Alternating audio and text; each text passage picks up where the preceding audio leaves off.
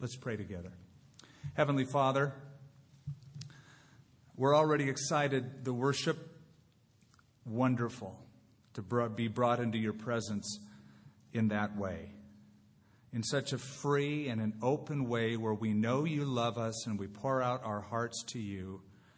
And for these reports that we've heard, Lord, we thank you for each one sharing. We thank you for each one here. We do pray that you'd pour out a special blessing this week on all these kids who are here. Change their lives, and may many decisions for Jesus Christ be the result on Friday.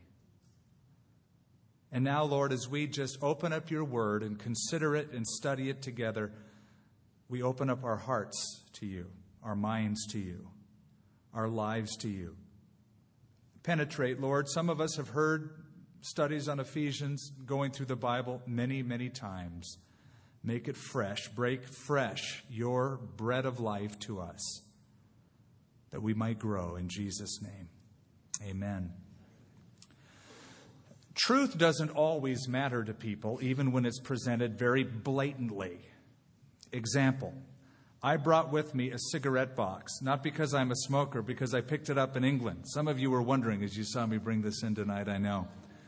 But this was, uh, I found it in on a street in uh, England, the U K, and it's got some very interesting letters on it. Not only does it say the name brand of the cigarettes, but in large letters it says, "Smokers die younger."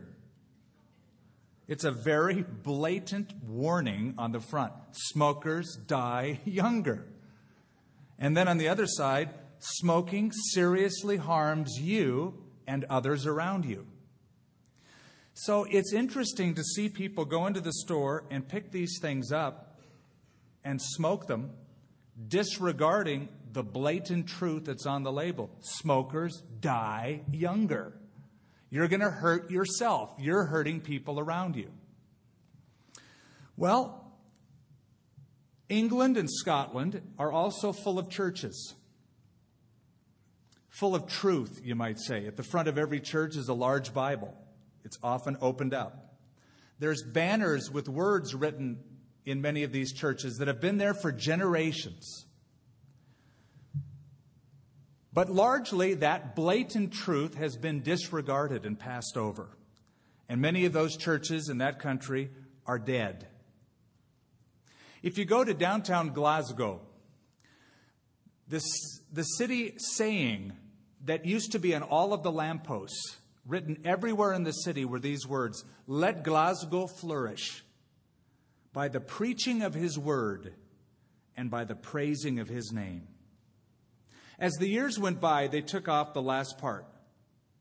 And now the sign just reads, "Let Glasgow flourish." But there's no preaching of his word and no praising of his name. And it's become a very vile, violent city. Smokers, I have noticed, especially in airports, they congregate together. They they sort of have to, because now there's rooms in airports that's just for smokers, and they'll all gather inside, close the door, and light up, and sort of have their own little fellowship. Um, as they congregate, once again, they're ignoring the message of the harm. Professing believers can also congregate together and do so frequently and have the truth and read the word and sing the songs and know the truth, but ignore it. Now, the church at Ephesus eventually had that problem, because we're going to read the book of Ephesians, but we're going to keep something in mind that was written by the Lord Jesus Christ to the church of Ephesus through the Apostle John in the book of Revelation, when after a period of years, this very alive and vibrant church became a decaying church, one that had left its first love. But back to the book of Ephesians. It has a theme. I'd call it the new society, how God is building a new society of love and fellowship with his people. New life comes into Jew and Gentile. The new life produces a new relationship with a new standard. But what is essential for that new life and growing in that new life is hearing the truth and heeding the truth. Reading it or hearing it and then heeding it, listening to it and growing in it. Tonight we're just going to give you a few verses in Ephesians chapter one as an introduction and then go through it verse by verse in the next several weeks together. But I want to tell you a little bit about Ephesus. It, it was at one time the capital of Asia Minor. Now today it's just a little outpost in Turkey right off the coast. And usually tour groups that want to visit that area will stop off the coast. I remember doing it. And you take vans in or buses in and you go see the ruins of Ephesus. But at one time it was the capital of Asia Minor. It was a wealthy city on the trade routes from west to east and east to west. A major port. It had an interesting history. If you go back about two thousand years ago, it was settled by a group from Asia who developed the country and spread out its borders. It became very influential. Then about eleven hundred B C, a group from Athens came in. The Athenians, they developed it, assimilated the culture into their own culture, and then spread that primitive Greek influence around that part of Asia Minor. Then, much later on, about one thirty-three B C, the Romans came in and conquered it. And when they did, that's when things began to prosper. Between the first and the second century, Ephesus became a world-renowned powerhouse of wealth, riches, commerce, influence. At the time that Paul wrote this letter to the Ephesians, there were about five hundred thousand people living in Ephesus, a growing, thriving town where the Roman governor of the part of Asia Minor, that province, resided. Now, Paul visited Ephesus a couple times. First time he didn't stay long, but a work was established. The second time he came on his second missionary journey, he decided to sort of dig in roots, stay planted there for a while. He spent three years teaching in the school of Tyrannus, teaching them through the scriptures. After he did that, he left again, and his last visit to Ephesus was as he was swinging back from Macedonia on the way to Jerusalem, because he wanted to go to Jerusalem for one last time to give a witness. He had the elders of Ephesus meet with him not far from Ephesus on the beach, on the shores of Miletus. That's where he gathered these men together and said, I've given you the full counsel of God. I've taught you through the word of God. I've coveted no man's silver, gold, or apparel. And he warned them of wolves that would come in and destroy the sheep.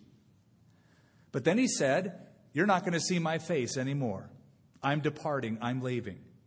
I'm on my way to Jerusalem, even though I know the chains and persecution await me. I don't even count my life dear to myself. I want to finish my course with joy. They hugged, they wept, and that was the last time Paul saw their faces. He went to Jerusalem. He was arrested, and eventually he made his way to Rome. And that's where probably Paul wrote this letter from, a Roman prison. Now, um... I mentioned that eventually the church of Ephesus suffered decay. It's indicated by what Jesus wrote to them. Revelation chapter two. You have left your first love. I know your works, your labor of love, your patience. You can't stand those who are evil. But you have left your first love. So very quickly after the church was founded, within twenty-five to thirty years, it was already starting to decay from its original intention. So soon. So Jesus wrote that, that letter. Church historian by the name of Eusebius tells us that the Apostle John finished out his last years in the city of Ephesus, and he spent most of his time warning them against false doctrine, heresies that were spreading so quickly through that part of the world. Then by around the uh, third century, two sixty-three, when it was conquered by the Goths, nothing was left of it, no church remained, and the city itself was left desolate. If you ever get to go to Ephesus, however, it's really cool. From an archaeological standpoint, only about twenty-five percent of the city has been uncovered, but it's amazing. Uh, you can stand on the street that Paul walked down all mosaic. On one side, your left-hand side, as you're walking downtown, is the Agora, that great marketplace where they sold just about anything you wanted at that time. On your right-hand side would be the temple to Hadrian. And then you go down a little bit further and you'd have the Odeon, the theater. You go down a little bit further, right in front of you is a huge library called the Library of Celsus. You hang a right and go down the street, and to your right from that point is a theater that seats over twenty thousand people. And that's where Paul gave his great testimony there in Ephesus in Acts chapters nineteen and twenty. So maybe someday we'll go over there. It's a great place to go visit, and uh, you'll see it all. But in the meantime, let's read the few verses of Ephesians before us. Paul, an apostle of Jesus Christ, by the will of God, to the saints who are in Ephesus and the faithful in Christ Jesus. Grace to you and peace from God our Father and the Lord Jesus Christ. Blessed or blessed be the God and Father of our Lord Jesus Christ, who has blessed us with every spiritual blessing in the heavenly places in Christ, just as he chose us in him before the foundation of the world, that we should be holy and without blame before him in love, having predestined us to the adoption as sons by Jesus Christ to himself, according to the good pleasure of his will, to the praise of the glory of his grace, by which he made us accepted in the beloved. In him we have redemption through his blood, the forgiveness of sins, according to the riches of his grace. One thing I failed to tell you is that we know Ephesus from the book of Ephesians. That sticks in our mind as what it's famous for. This letter was written to it. But back in those days, what it was most famous for was a huge temple to a false goddess by the name of Diana. That was her name, her Roman name. Her Greek name was Artemis. It was one of the seven wonders of the world. It took two hundred forty-four years to build it. And it was four times the size of the Parthenon in Athens, Greece. If you've ever seen that, it's this amazing, complex structure of buildings. Four times the size. Artemis was sort of the patron goddess of young girls. She was worshipped in nature. Uh, when young girls came of age, they would give their maiden garment as well as a lock of their hair to this goddess in an offering. As the saying goes, Diana fell out of heaven and came to the earth. And they had a statue that they claimed fell out of heaven. By the way, she was depicted as the ultimate woman having many breasts. It's a grotesque figurine. If you've ever seen one of the pictures of Diana, you look at it and go, how on earth would they worship that? Now, when Paul the Apostle came into town and persuaded many of them to come to Christ, this upset a lot of the people who their system of worship was now different. It was shaken. And so they cried out for two hours in rage, "Great is Diana of the Ephesians." And here's the text in Acts nineteen.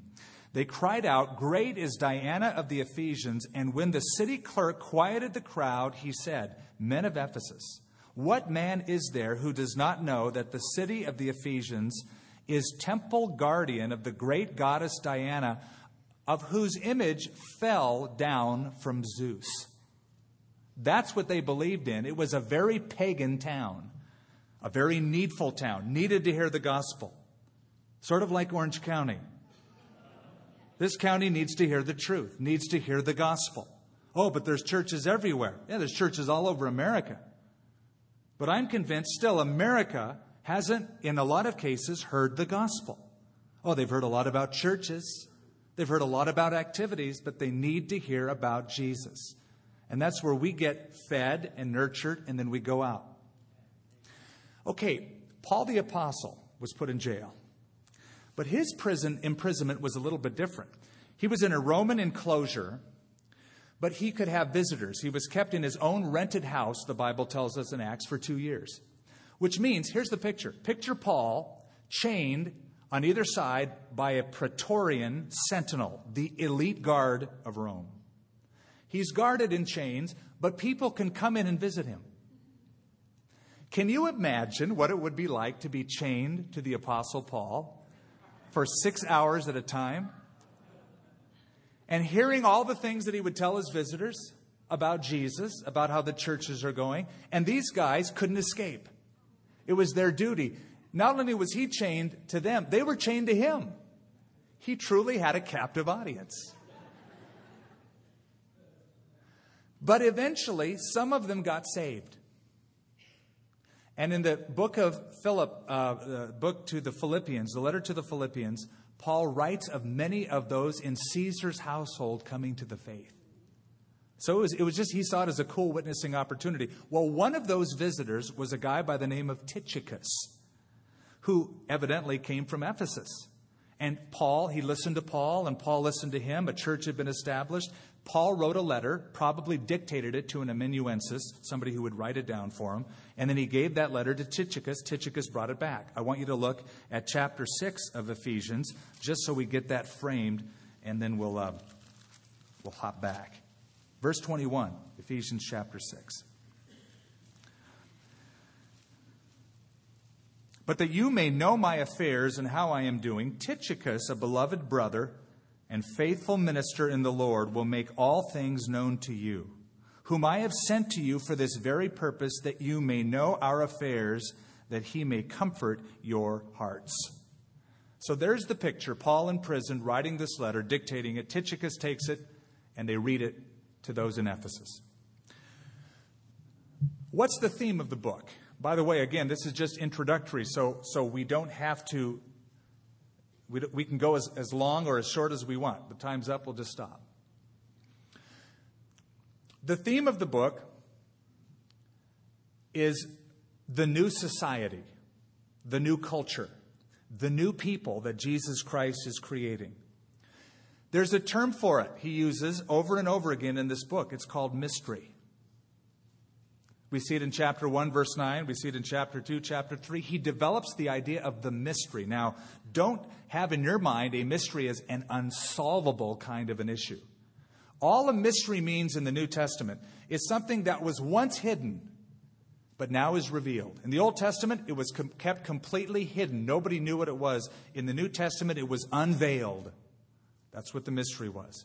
And what was the mystery? That God would take Jew and non-Jew, people like Paul, radical rabbis, and people who worship Diana of the Ephesians, and with the same blood of his son, save them and bring them together in one church. So there wasn't male, female, Scythian, barbarian, bond, free, Jew, Gentile, black, white, upper class, lower class, just one family in Christ. That's the mystery. The family, the new society. That's the theme of the book. This is how Paul writes. Chapters one through three are doctrinal. Chapters four, five, and six, the last half, are applicational. That's his style. Almost all of his letters follow that pattern. He lays a foundation of truth. Then there's going to come a point where he applies all of that truth. Let me break it down further for you. Three words: wealth, walk, and warfare of the believer. You're going to find out your wealth, who you are in Christ, what you are in Christ. And by the way, the term in Christ is mentioned twenty-seven times in this letter. Three or four times in verses one through seven. I say three or four because the term in the beloved, I believe, refers to in Christ. Some people don't. So it's either three or four. The wealth, the walk of the believer. Once you know who you are in Christ and what you have, this is how you're to live. And then the warfare. Once you know what you have and who you are in Christ, and once you decide to live like that, you're going to be a target.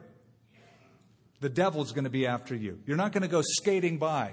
If you say, in Jesus' name, I'm going to obey him and live my life for Christ, do you think hell's going to give you a standing ovation? No, you're going to be a target.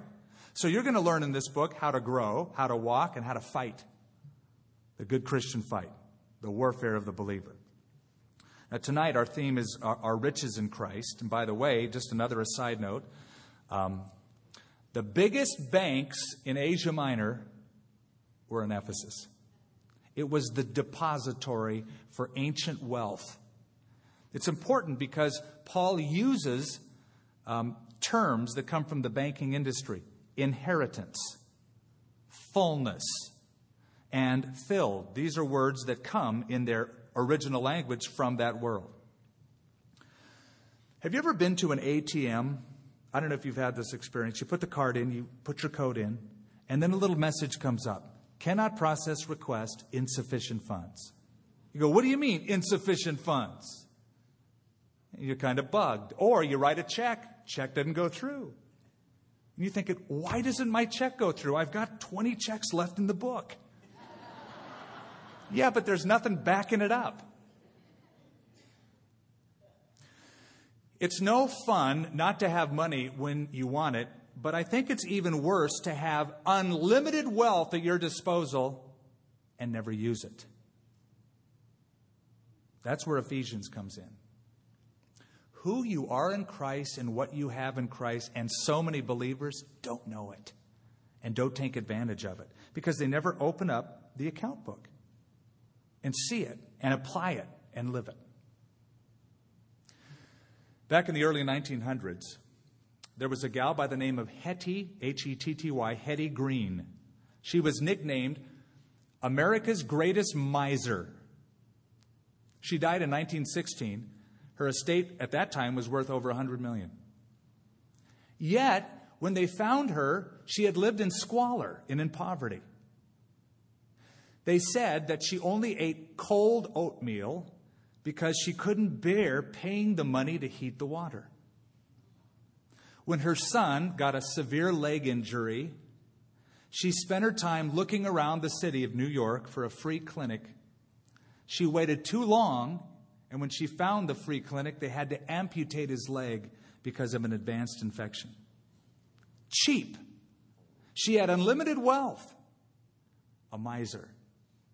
Now, Ephesians is written to some Christians who might not realize how much is really in their bank account. And so the first part, the next couple weeks, few weeks, we're going to look at our bank book. We're going to open up our account and look inside and see what is ours. Verse one, Paul, an apostle of Jesus Christ, by the will of God, to the saints who are in Ephesus and faithful in Christ Jesus.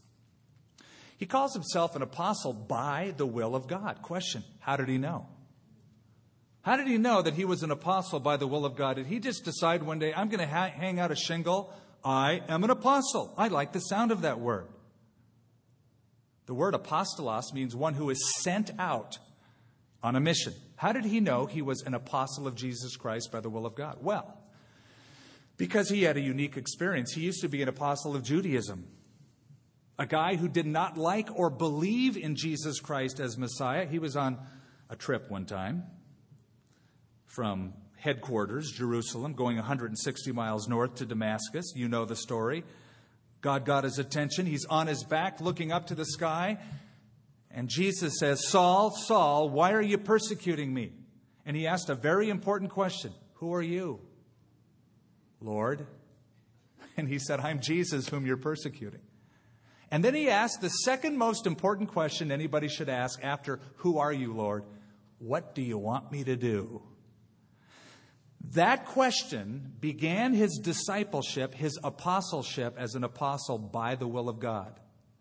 Because right after that, he went into Damascus, he met with a man who gave him further instruction, and he knew by that conversion and by that experience that he was called as an apostle of Jesus Christ. Upon conversion, he asked for instruction. I wonder if you've ever gotten around to asking that question about your own life. Lord, what do you want me to do? You know, many Christians live unproductive lives simply because they've never asked the question. Lord, I'm yours. You bought me. What is it you want me to do? Paul didn't choose his occupation, nor did a church in Ephesus or Philippi or Thessalonica choose his occupation. The Lord Jesus chose his occupation. And it's wonderful to know who you are by the will of God. Skip, a pastor by the will of God. I love what one little girl used to call me at my church. She didn't get pastor right. She said, Spaster Skip. Spaster Skip. And I said, you know, I think you got something there. Mary, a secretary, by the will of God. John, an accountant, by the will of God. Doesn't matter what you do. What matters is you realize, I am who I am, I do what I do, because that's what God wants me to do. There's tremendous freedom in that. And I think that's the guide for living, no matter what, what you're going through tonight. Even if your life is in shambles, even if you're in debt, you might be a single mom, you just went through a divorce, your life is in a mess, and you wonder, how could I ever be in the will of God? Well, from this point onward, you ask, Lord, what do you want me to do? And God will show you. There's freedom in that. So Paul, an apostle of Jesus Christ by the will of God, notice this, to the saints who are in Ephesus and the faithful in Christ Jesus. One of the most misunderstood words in the Bible is found in that verse, saints. I grew up hearing that term a lot and doing this a lot and praying to statues a lot. Those were saints. Now, if you were to look up in the dictionary, Webster's dictionary, the definition of a saint, the modern dictionary, if you looked in an old original one, it'd be different. But the modern Webster's dictionary defines a saint, number one, as one officially recognized through canonization as preeminent for holiness. Definition number two, one of the spirits of the departed who are in heaven. So, put those definitions together. According to Webster, a saint is a near perfect person now dead. A dead perfect dude. Or, or dudette, whatever. Perfect, dead. That's a saint. Not according to the Bible. According to the Bible, all of God's children, dead or alive, past or present, are saints. The term hagios simply means those who are set aside, called by God for his purpose. Not perfect, imperfect, but called saints.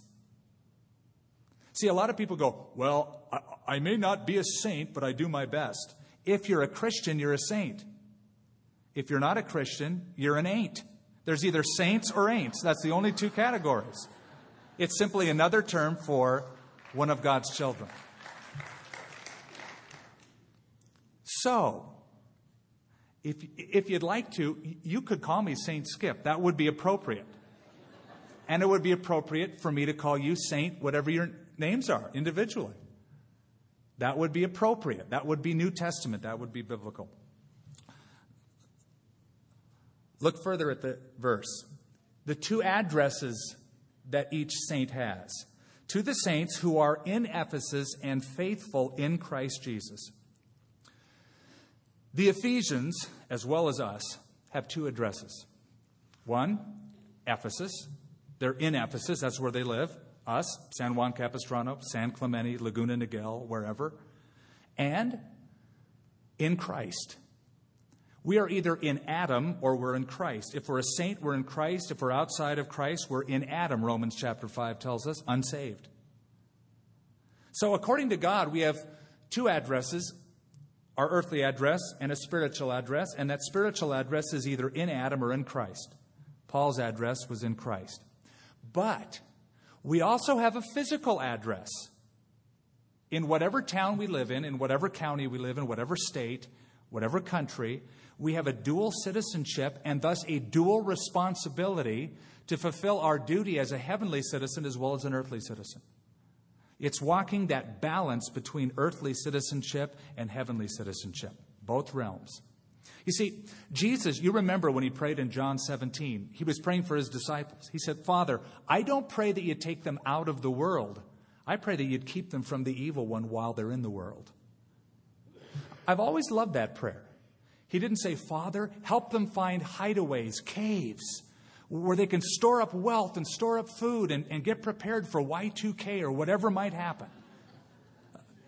It is the will of God, it's his insistence that we live side by side with all of the paganism and all of the filth that surrounds us in this world. Because he wants us to be a witness, a light, to shine in a dark place. In Christ, in Ephesus. I remember in the Jesus movement, speaking of Daniel Amos, I was uh, going to college at the time. And uh, I remember a lot of people from church uh, saying, you're going to college? Why? Jesus is coming back before you graduate.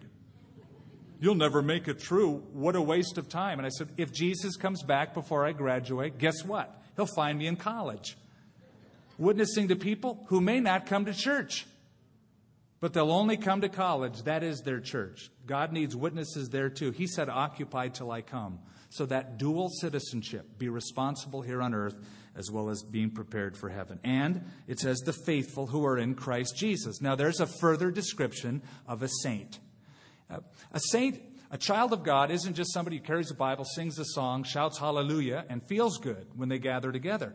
It's someone who's faithful, faithful to Christ, faithful to each other, faithful to their church. Are you faithful? I'm not asking you if you're perfect, because no one is. But are you faithful to the things of the Spirit? Then verse two, grace to you and peace from God our Father and the Lord Jesus Christ. Notice that, Lord Jesus Christ. Title, name, mission. His title, he's the Lord. That means he's the boss. That means when he tells you to jump, you don't go, why? You say, how high? He's the boss. He's the Lord. If you don't do what he says, don't call him your Lord. That's his title. His name, Jesus, Yeshua.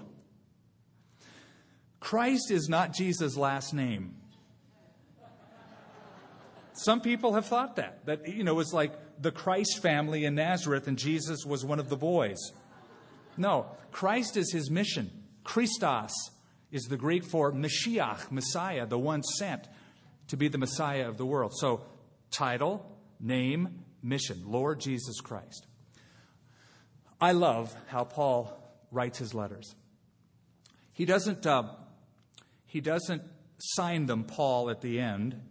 He includes his name in the beginning, and uh, you, you know who's writing it. And he always gives a salutation, and it's all, almost always the same. Grace and peace be to you, or grace multiplied unto you. But what Paul does is something that's interesting. If you were to look up ancient documents, um, papyri from Rome or from Greece or from uh, er- areas of the Middle East thousands of years ago, you'd find a similar salutation in every one. But what Paul does is a little bit differently. He combines two different salutations, and then he tweaks them. This is what I mean. He uses the common Greek greeting for rejoice, charis or kare, which means rejoice or grace.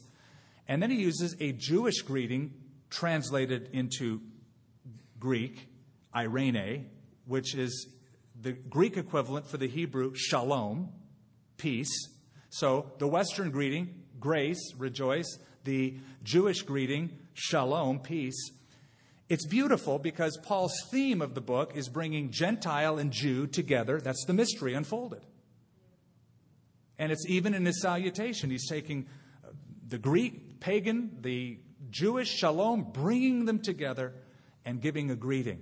And by the way, when Paul writes these salutations, it's always the same. Grace is always first, peace is always second. You can never reverse the order. You know why? You'll never experience the peace of God until you understand and experience the grace of God.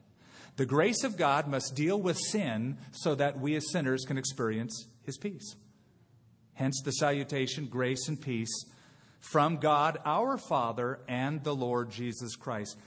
Blessed be God, the God and Father of our Lord Jesus Christ, who has blessed us with every spiritual blessing in the heavenly places in Christ Jesus. God is in the business of blessing people. He's a blessing God. That's his nature. John's put it this way, God is love. Now, that doesn't mean God will give you everything you ever want. You can throw a tantrum anytime and claim it in Jesus' name and expect to have it, because Father knows best. And Father, knowing best, knows that everything we ask for isn't always beneficial to us or helpful. So sometimes we'll ask and we'll beg, and God will go, no. Why? Because I love you. Just like you didn't give your child everything he asked for. My son would have loved to have the keys to the car when he was twelve. And now he could beg and beg, and if I was a good father, I wouldn't go, okay. I'd say no, because I love you too much. But God is a God of blessing. He loves to bless his children. for what's best for us. But notice the term spiritual blessing. He's blessed us with every spiritual blessings, things that pertain to the inner man, our spirit, which a lot of times we take for granted. You know, I hear Christians talk about how God blesses them, and often it's confined to the physical blessings. And it's fine. God loves to bless us in every area. But unfortunately, we don't think much about spiritual blessings. We're thinking about God bless me with a car, God bless me with a home, God bless me with a job, God bless me with health. And yes, truly, they are blessings. But I've known people that have jobs and health and wealth and all the other stuff, and they're not experiencing blessedness. They're not fulfilled. They're not happy. They're miserable. This is what David wrote in Psalm one hundred three. Bless the Lord, O my soul. And all that is within me, bless his holy name. Bless the Lord, O my soul, and forget not all of his benefits. Number one on the list, who forgives all of your iniquities. The deepest part of you is the spiritual, not the physical. God has put eternity in our hearts, Solomon said. He has fashioned us to be dissatisfied with anything short of a spiritual dimension that is fulfilled in Christ. We will be miserable until we are settled in him. Saint Augustine put it this way, thou hast made us for thyself, and our hearts are restless until they find their rest in thee. Verse four, just as he chose us in him before the foundation of the world, that we should be holy and without blame before him in love, having predestined us to adoption as sons by Jesus Christ to himself, according to the good pleasure of his will, to the praise of his glory, of his grace, by which he made us accepted in the beloved. In him we have redemption through his blood, the forgiveness of sins, according to the riches of his grace. Some people regard these verses as the most difficult in all of Scripture. A little bit about Paul's writing. He was complex.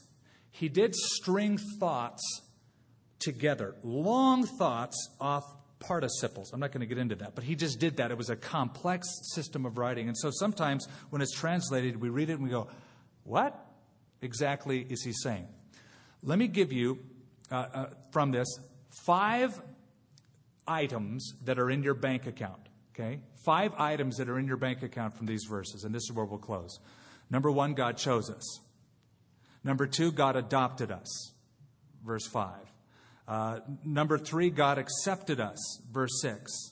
Number four, God redeemed us, verse seven. And also in verse seven, God forgave us. Those are the five items in your bank account, and we'll discuss those, and then we'll close. We'll pray together. First of all, God chose us. That bugs some people. Some people get bothered and debate in theology classes God's sovereign election.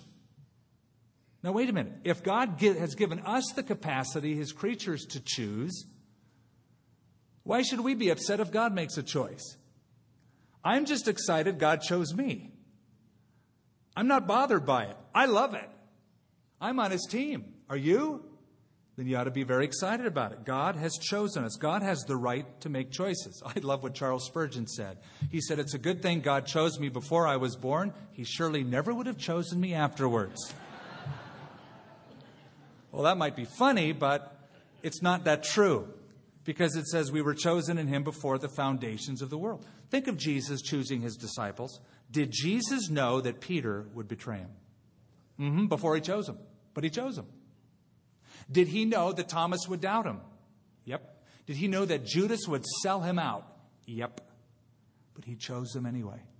In advance, knowing that, he even predicted it a couple of different times. Yet he chose them before it happened. So are we imperfect? Yes. Has God chosen us? Yes. Does God knew that you, uh, uh, did God know in advance that you would fail like you've fallen this week? Mm-hmm. Does it surprise him? Uh-uh. It's called grace. That doesn't mean you go on every week. Oh, well, whatever, it's grace. There has to be the change of lifestyle according to the wealth that we've received, the walk. We'll get to that. But God knew it, and God chose you. About fifteen hundred years ago, in the city of Florence, Italy, Artists were everywhere. Great artisans, great painters, great sculptors. There was a story of a block of marble that was sent from the famous quarries in Carrara, Italy, and shipped to Florence to be inspected and then used by some famous sculptor. Well, it was brought there. Donatello, the famous Italian Florentine sculptor, looked at it, and he rejected it because he saw a crack running through it. Uh, other artists looked at it, rejected it. Others rejected it. Finally, one came, and he said of this flawed block of marble, "There's an angel that lives within, and I must get it out." His name was Michelangelo. And his statue, David, is still adorning the courtyard over there in Florence. Beautiful statue. His masterpiece. Michelangelo saw the potential in the flawed block of marble that the other artists didn't see. And I submit to you, that's our artist. God knows what he has to work with. He didn't say, "Wow, you amaze me." He knows us. But he chose us, even though he knows us, with all of the flaws. And he sees the potential in your life. He sees not just who you've been, not just who you are, but what he can make you from this day forward. That's what he has in mind. So he has chosen us in Christ. And he's chosen us before the foundations of the world, that we should be holy and without blame before him in love. Now, this, this also bothers people, that, that God can choose us before we were ever born. How could God ever choose people before they had a chance to choose him? I'm not going to solve the riddle, but I'm going to give you a word that helps. Foreknowledge. God has an attribute you and I don't have. It's called foreknowledge. He happens to know everything before it happens. He's not learning. He never goes to school. There's no limited knowledge of God. He knows absolutely everything in advance. And he knows who's going to choose him in advance. And so, it says in Psalm ninety, we spend our years as a tale that has been told. And Peter writes, First Peter one, verse two, we are elect according to the foreknowledge of God the Father. Picture it this way. You're walking down a hallway. You see several doors. You could choose any one to go through. But you see one sign on a door that says, "Come." It's an invitation for you to come. It says, "Whosoever will, let him come." You open the door because you chose to go in. Then you see a big banquet table spread before you. And lo and behold, your name written on a name tag at the place setting. And you think, "Wait a minute, they knew I was going to come?" And then the door closes behind you and you see another sign on the inside. This time it's written, "Chosen in Christ before the foundations of the earth." Well, wait a minute, I, I made the choice. Yeah, you did, but God knew you'd make the choice. God made the, God chose you, he told the disciples. I chose you and I ordained you. Now, some people hear that and they say, "That's not fair." "Why isn't it fair?" "Well, maybe God didn't choose me."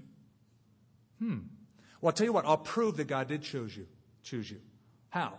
You choose him right now, and you'll discover that God had already chosen you before the foundations of the earth. "Well, I don't want to choose God."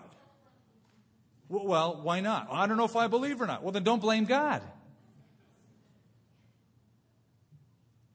Because if you choose him, you'll find out you've been chosen in Christ. Whosoever will, let him come.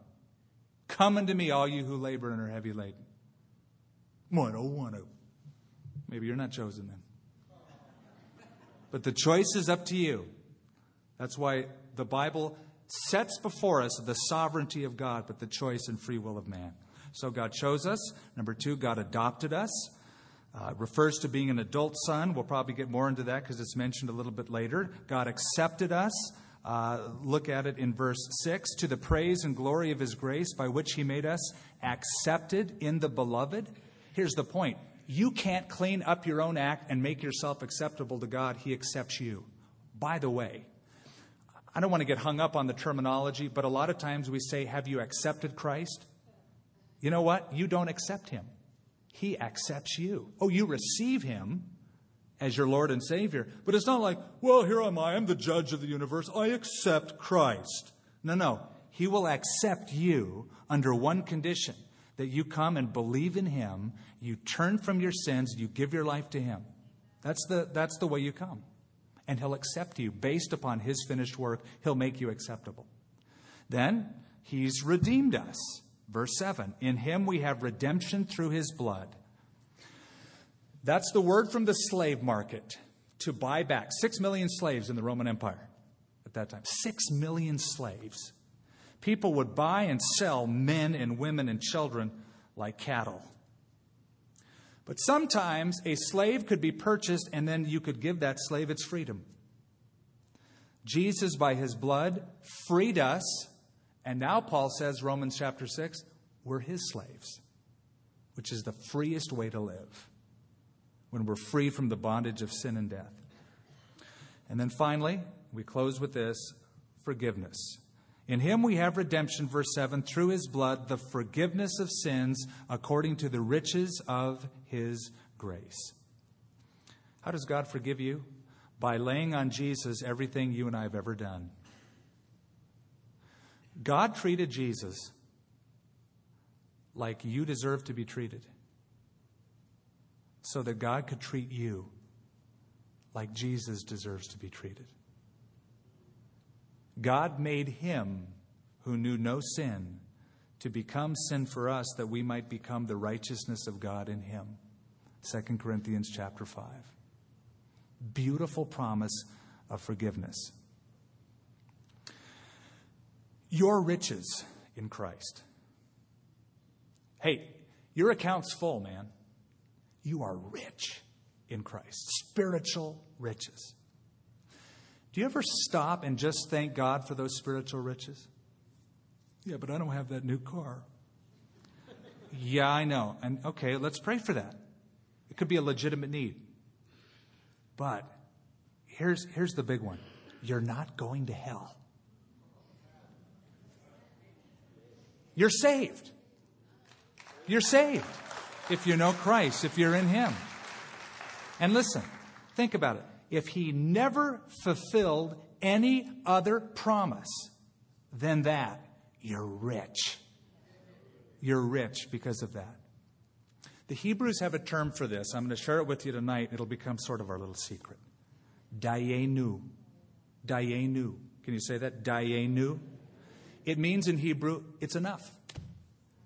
And what they do every Passover, it's a beautiful exercise, is they recite what God has done, and then together in the Passover they say, Dayenu. They say, it would have been enough. And this is how it goes. The person leading the Passover will say, if He merely rescued us from Egypt but had not punished the Egyptians, Dayenu. If He had merely punished the Egyptians but had not destroyed their gods, Dayenu. If He had merely destroyed their gods but had not slain their firstborn. If He had merely slain their firstborns but had not given us their property. Dayenu. If He had merely given us their property but had not split the sea for us. Dayenu. If He had merely split the sea for us but had not brought us through on dry ground. Dayenu. If He had merely brought us through on dry ground but not drowned our oppressors. Dayenu. Would have been enough.